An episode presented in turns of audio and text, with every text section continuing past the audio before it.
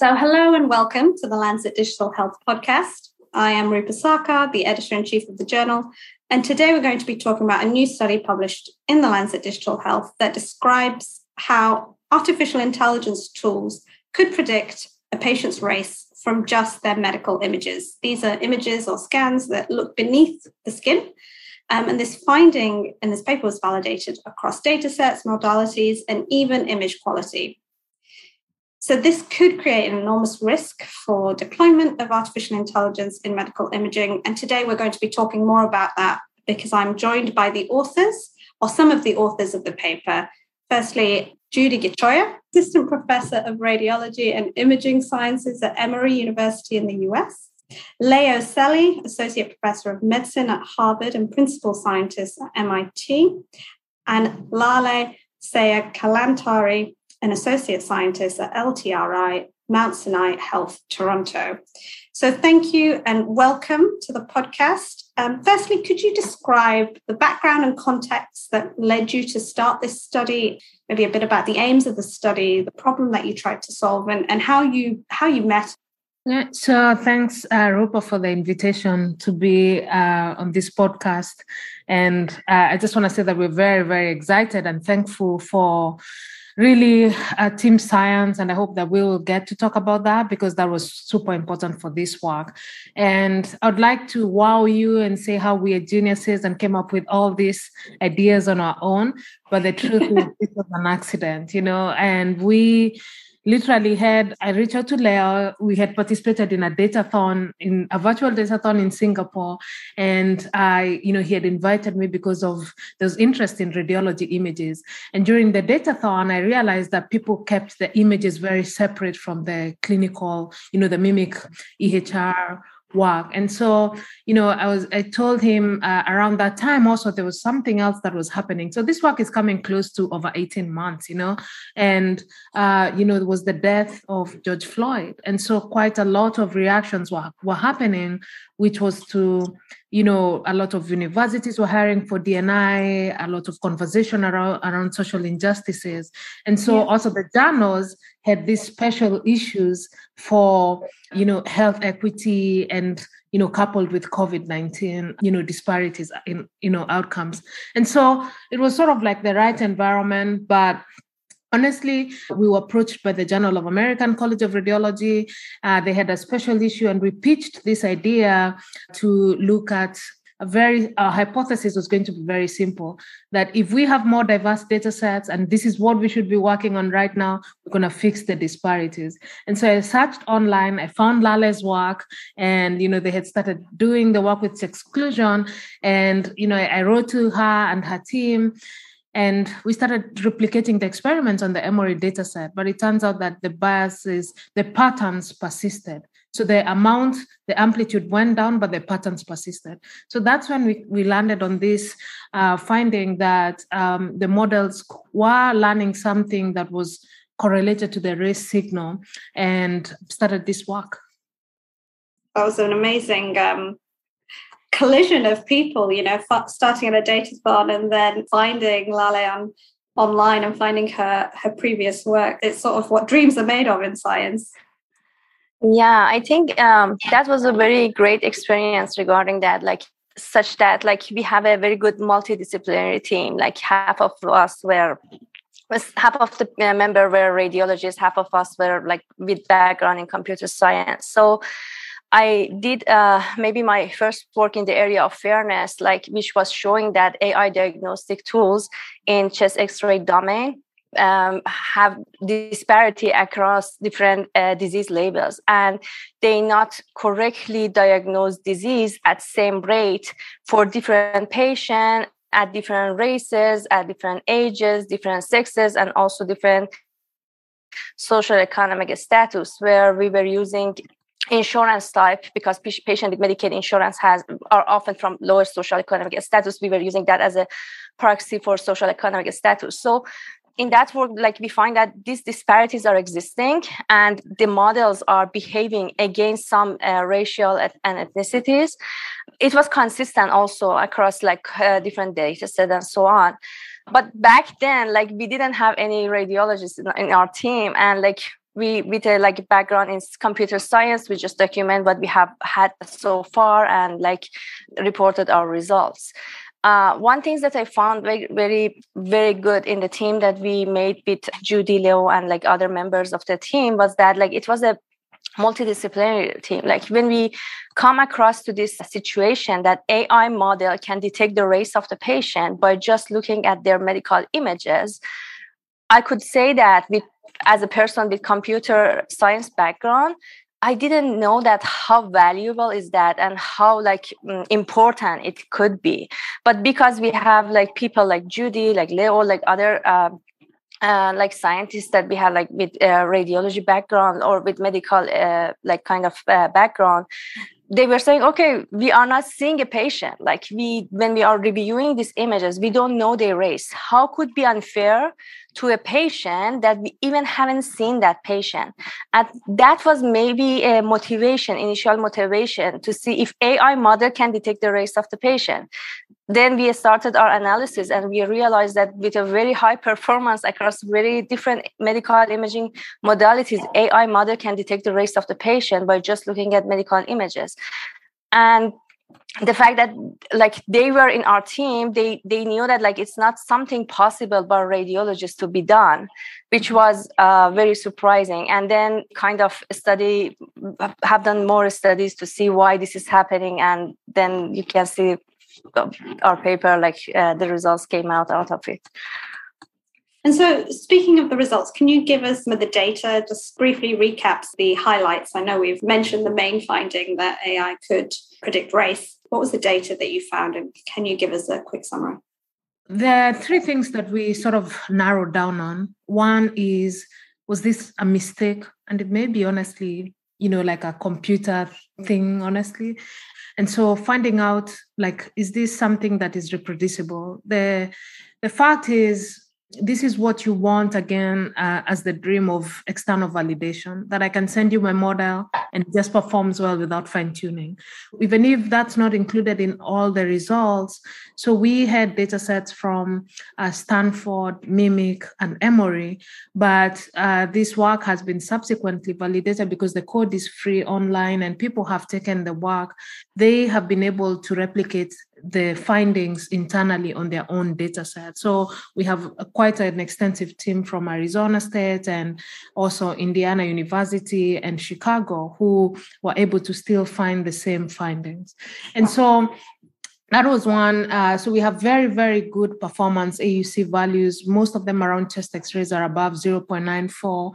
We also see the same performance, you know, high performance, maybe not in the 94 to 95, but in the 89 to 91 on mammograms and musculoskeletal imaging. Then the second theme of our findings is what could be the proxy? And this really generated a lot of discussion over many weeks, right? Is it saying, I remember us talking about, for example, maybe it's looking that all the Black patients come in, they never come in with a normal X-ray, so it's overfitting on something like that. So then in those cases, we would try and, just look at what's the performance on just normal X-rays. Do we see a difference, right? Okay. And then, the BMI, which just sort of is the body composition, we know that there is a difference, or something that's already been documented before, breast density or bone density. And so we try to look for this proxies, because we do know that AI can rely on confounders, and this has been well documented, that to see if any of those things were the cause. And it turned out, unfortunately, most of them had very weak signals. I will thank the reviewers for suggesting to not even just look at single variables, but also multivariables, and we still don't find an explanation why we have very good performance. So you'd find the AUC values there to be around 0.6, compared to the 0.94s we were getting. And the third thing is to explore the why.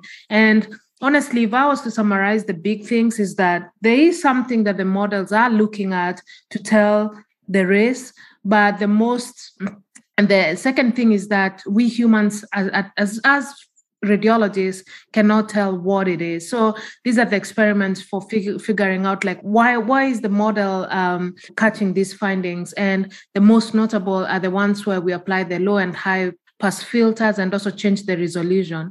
And these are barely perceptible. I mean, it's just a gray image, you know, and they're barely perceptible as medical images, even in the first place. And yet the models still have sustained performance, you know, in the 0.8. And so we did that. We started segmenting the parts of the body, for example, looking at lungs only, or, you know, just the non-lung segments of the chest, and looking at, you know, just sort of like looking at the images themselves and trying to process. I think most people think that when you say that there is this finding, it means that it's bad. And we see quite a lot of work that's being done on how images are being used to develop classification systems that mitigate disparities. But we do need to understand this phenomenon and quantify it in a way that makes us understand. Let's say, for example, if I'm using a breast cancer model that relies on imaging, and I say it mitigates the biases for Black patients, that it's true if race contributes to that prediction, but if it's relying on a confounder, then when I take it back home in Africa, it's never going to work for my parents. You know, so with the implications, I think, are still out there to be done. Unfortunately, all these months later, we've still kept doing the work. We still don't know why. That's really interesting, Judy. Leo, did you have anything to add? Yes, no, I just wanted to explain explicitly why this research is important, because in previous presentations, there will be questions from the audience like, this is a stupid algorithm. Why would you train an algorithm to predict the race? Why can't you just look at the patient so that you will know the race? Yeah. And I think that we're doing a poor job of relaying the message of our project. And the main rationale why we went into this project in the first place is that most machine learning groups, they would not want to include the race as a feature because they're concerned that that might factor in the prediction or classification task. So they feel confident when they remove the race as one of the covariates that our algorithm cannot be biased because the computer does not know what race, ethnicity this patient belonged to. And of course, that turned out to be not true. They will learn the race, ethnicity, even if you deliberately remove such a sensitive attribute during the training and validation.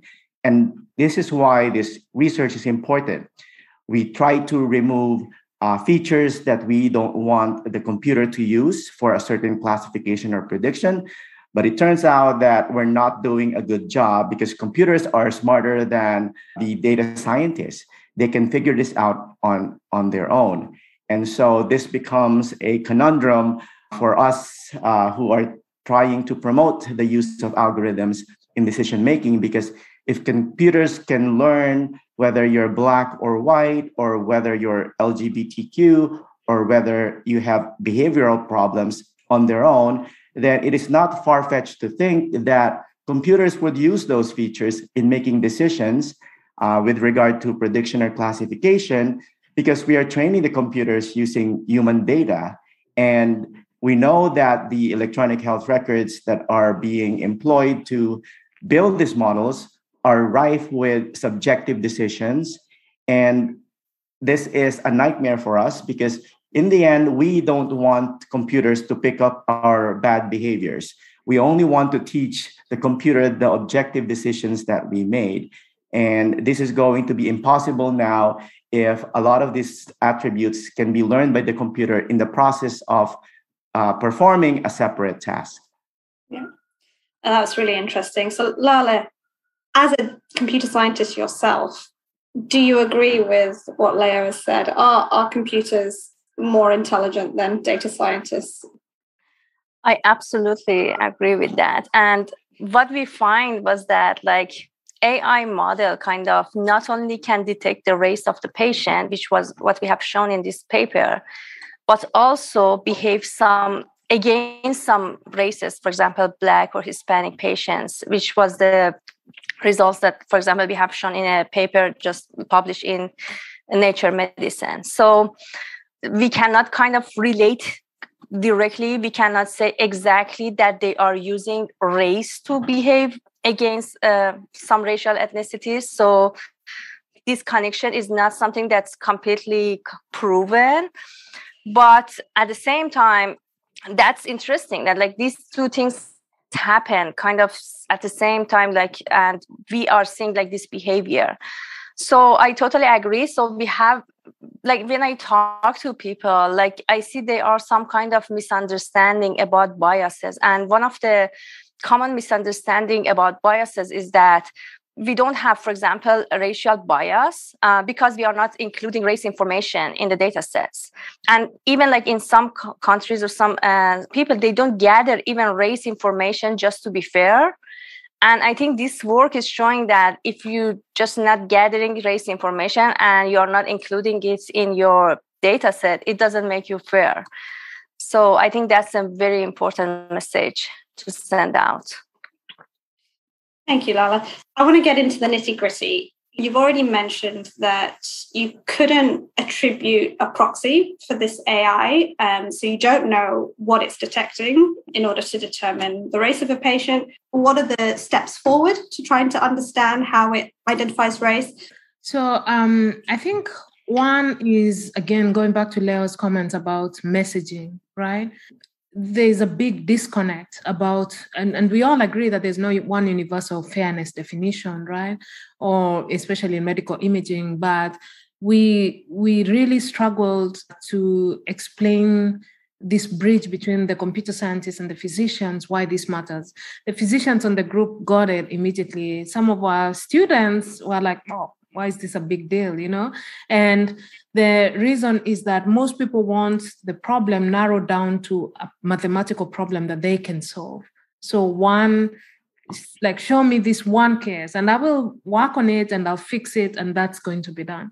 And so I don't think that simplified view of approaching fairness and bias evaluation and fixing is going to be successful.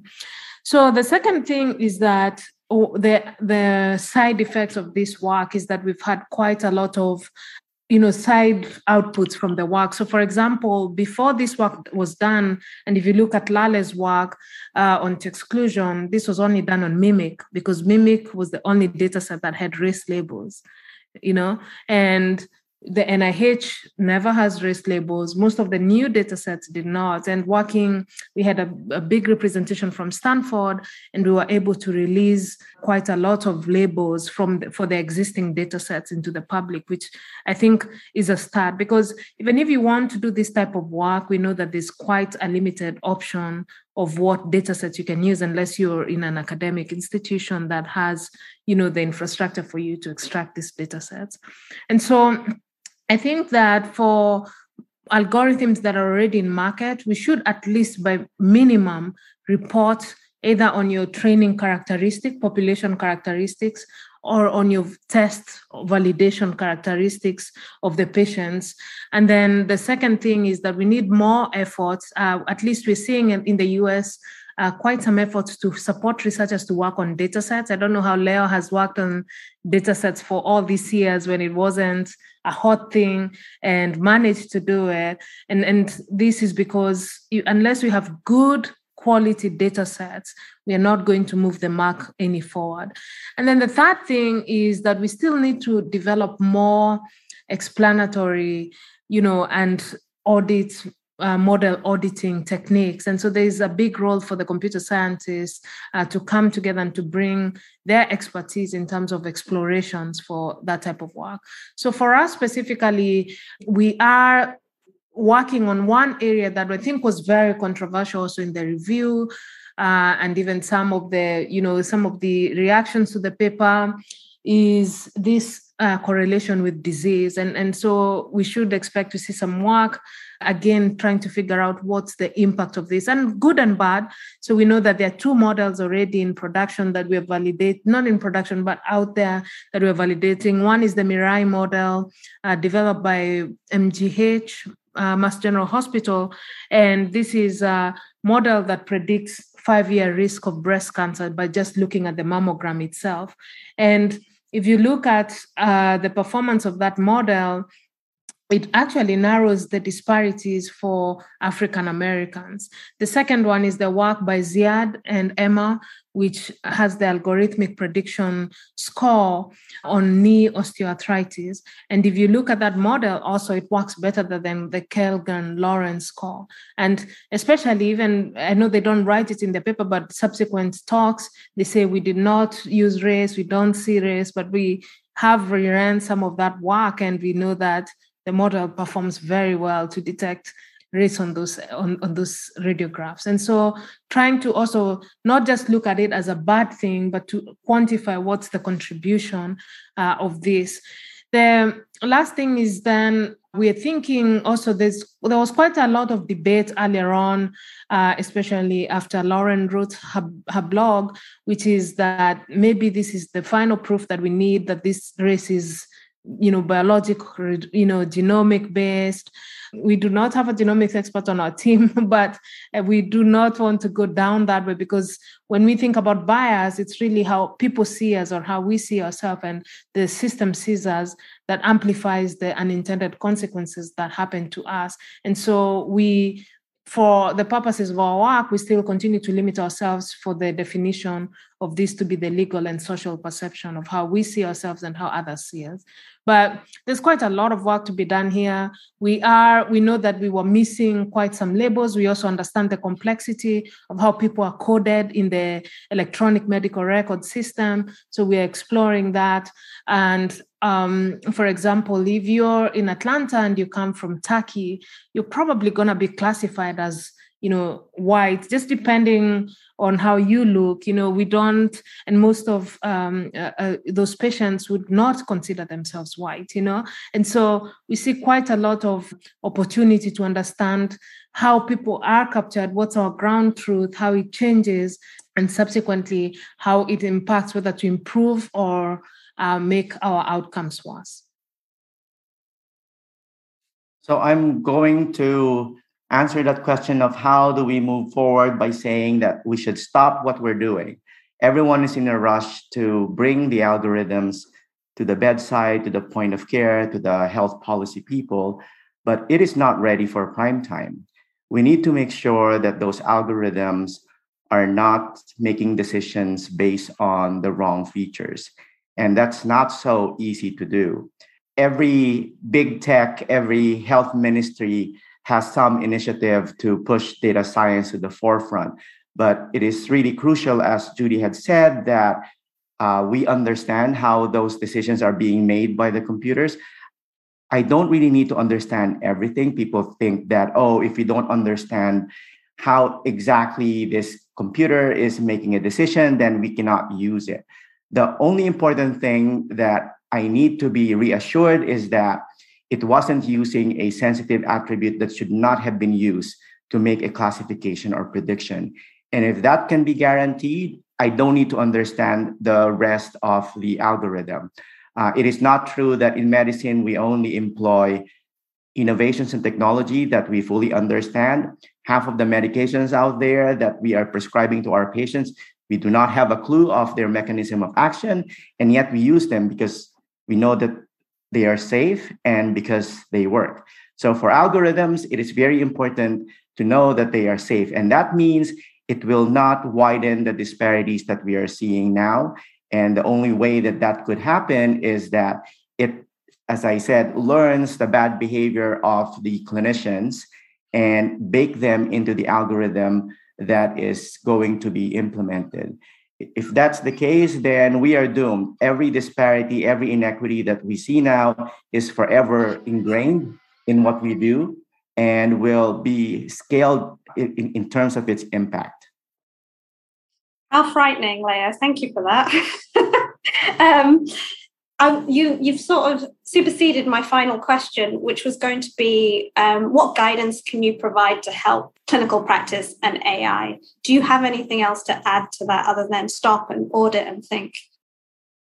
We are not just satisfied with algorithms with high performance. We want to make sure that those algorithms are also fair. And just showing that they are not fair, like in our papers, it's not enough. We need some regulatory, we need some people that impose kind of fairness. And they ask the people, they ask the developer to have that in their pipeline and show that if their algorithms are fair or not.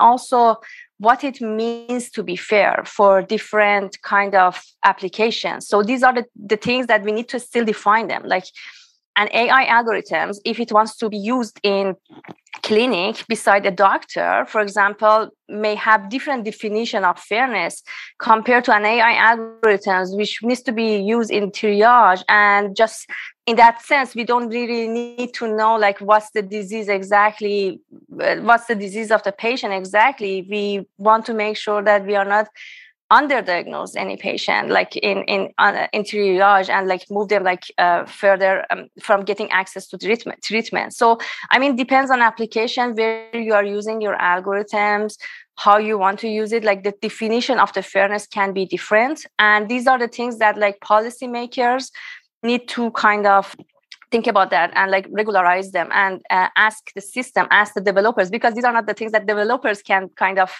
think about that and like put that in the system. And it really needs a close collaboration between doctors, developers, and also the regulatory. I think one of the things that we didn't get a chance to talk about is this concept of village mentoring and hive learning that was very important to doing this work. And if you're a fairness practitioner out there working on your own, I can guarantee, unless you're a genius, you're not going to make a move. And you're not going to make an impact, honestly, on this, because you need other people. You need from this project. And this concept is that instead of competition, you promote collaboration. You're always looking internally and externally to look at what skills you're missing. And it's inspired sort of by the way the MIT team organizes the data hackathons and really sort of this research network. And so one of the big takeaways is that even for our team, that we need a lot of social scientists, because they bring very different perspectives that we as physicians or, computer scientists will not have, especially as we explore this type of topics. And then the second thing is when you promote collaboration instead of competition, you can get a lot of feedback. So everyone on this group feels very empowered. Even our most sort of junior in terms of rank students will say, oh, I don't think, this was a lot of debates. We've been meeting twice a month since this work started with the group. And then people who feel that they can come in and criticize other people's work or come up with new ideas. And that makes it better. For us in medicine, we traditionally do not put out preprints. In fact, I know that this work was criticized by some of the medical editors that why is it out there without peer review? But I have to applaud your team for, guiding us through the peer review process, because as someone who reviews papers, this would not be something easy to review. And especially when you cannot sometimes replicate the experiment or because you may not have the time or the data.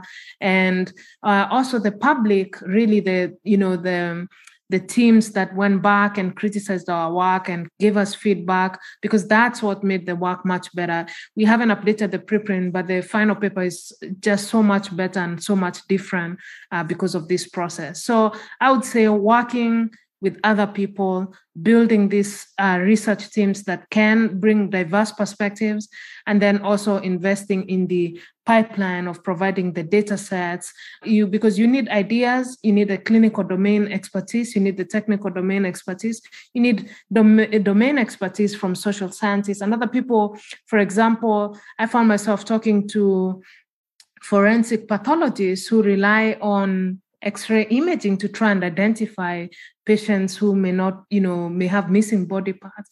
And so we, how we translate some of these ideas to figure out why the models can be working like this.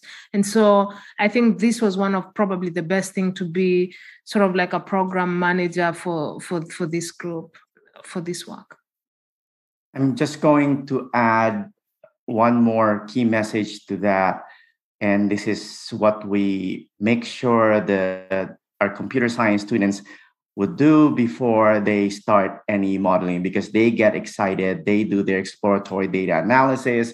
What does the data show? We tell them that they need to do their due diligence. How was the data put together? Who were excluded? Who did not make it to the data set? Because if there's some sampling selection, there will be spurious associations that can be discovered, and those spurious associations will make it into your algorithm. So we keep telling them that even before you create your table one, even before you build your histograms, do your due diligence, find out where disparities exist in that particular domain that you're trying to build an algorithm for, find out and understand what are the drivers of those disparities. Because if you do not know this, you will not be able to anticipate what are the unintended consequences of your algorithm. It's not just a matter of predicting something for the sake of prediction. What we would like is to really augment our ability to make decisions that are objective, that are fair. And you cannot do that if you do not understand the domain. And I'm just going to echo again the suggestion of Judy. You need to bring in the social scientists into your team. There has to be a sociologist, a behavioral psychologist, an anthropologist, who are doing the sanity checks with you, who are also providing input on the design of the study and how to evaluate those models.